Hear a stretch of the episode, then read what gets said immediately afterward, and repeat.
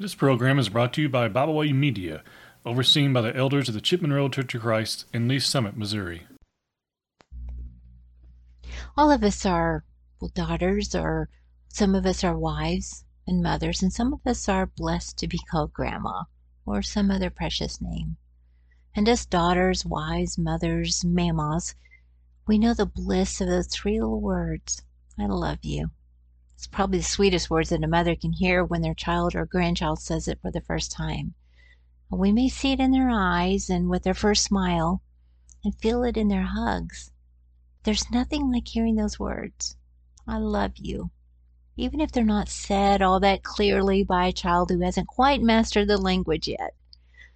Nonetheless, our heart will soar, and all of the weariness of those those sleepless nights and painful hours of childbirth will all of a sudden worth it, and all the bad memories fade away with those three little simple words. It is those three little words that that changes everything, doesn't it? A friendship to a marriage, a casual acquaintance become friends for life. So I've even contemplated meditating those three words, I love you. But it's especially that one, you know, the, the one I mean love. I mean, how do we know someone loves you? I think for many of us, the older we get, the older the person is that says those precious words, the higher the bar, right? I mean, when we hear those words, I love you, there are expectations.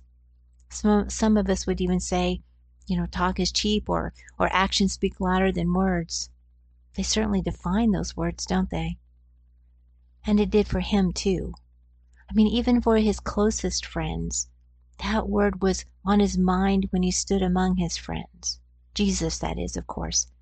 And because he loved them, he fed them breakfast. You know what I'm talking about, John chapter 21. His friends had been out fishing all night because their great adventure with him seemed to be over. They just finished walking with a man that they were sure was going to overthrow the government and make them leaders of a new regime. They were going to be men of power, they were going to be men of, of wealth.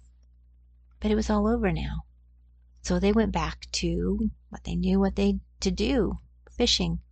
And it had been a really long night. They must have been hungry and tired and, and perhaps even a little discouraged.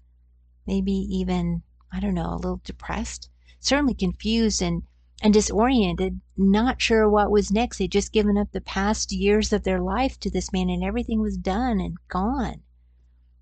No doubt they recalled when they when he asked them to join him. They remembered when they left everything they had. Immediately, Matthew chapter 4, verse 18 through 20, they left their nets immediately and they followed. And now here they were, three years later, after all that time they spent with him, walking with him each day, step by step, day in, day out, through the sand, you know, through the heat, the mountains, up the mountains, in the rain, in the storms on the seas. The times when he made sure that they never had need for anything. When they were rejected by their friends, he comforted them. When they stumbled, he caught them. And you know, when he when they bickered, he was patient when they were doomed for death eternally, he stepped into their place and said, I'll do it because I love you. And now, after all of that, he had one simple question left. Just one. Do you love me? Those three years being hungry, cold, scared, he came back and stood there on that bank to begin the next chapter with, with that one simple question. Do you love me? Because that question is, you know, it's just more than words, right?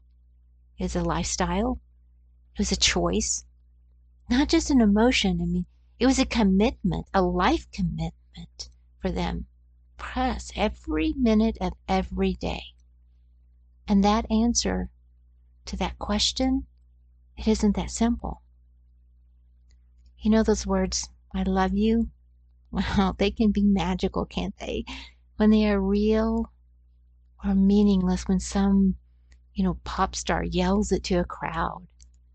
But on that day, when our Lord walked on that shore, he needed to ask the men he was closest to, the men who walked with him, the men he knew so well, he still asked, Do you love me? You may think, why ask? Why it wasn't it obvious? Actually, it was not obvious. Not until they were ready to give, ready to give all they had, all they were. You know, up to that point, they were just words, words that anybody could say, words that a lot of people say. But as we all know, talk is cheap, actions speak, and love sacrifices. Love gives, and love gives up. And you know that word love may seem simple, easy to use to explain our emotion for chocolate cake or a random person who does something nice for us. But really, it is not that simple. It is not a simple question, is it? Because life and everything we have, everyone we know, and everything we do in so many ways. And honestly, eternity hangs in the, on the answer. So here's the question again. Jesus asks, Do you love me? But I'll leave you to answer. Because he's still asking, you know. And it is for this love that I bow my knees today. We thank you for joining us today. We hope you have enjoyed this program. You can find out more about Byway Media by visiting us at bywaymedia.org. You can find us on Facebook, Twitter, and Instagram. You can find all of our podcasts on all major podcast platforms. As always, we thank you for listening.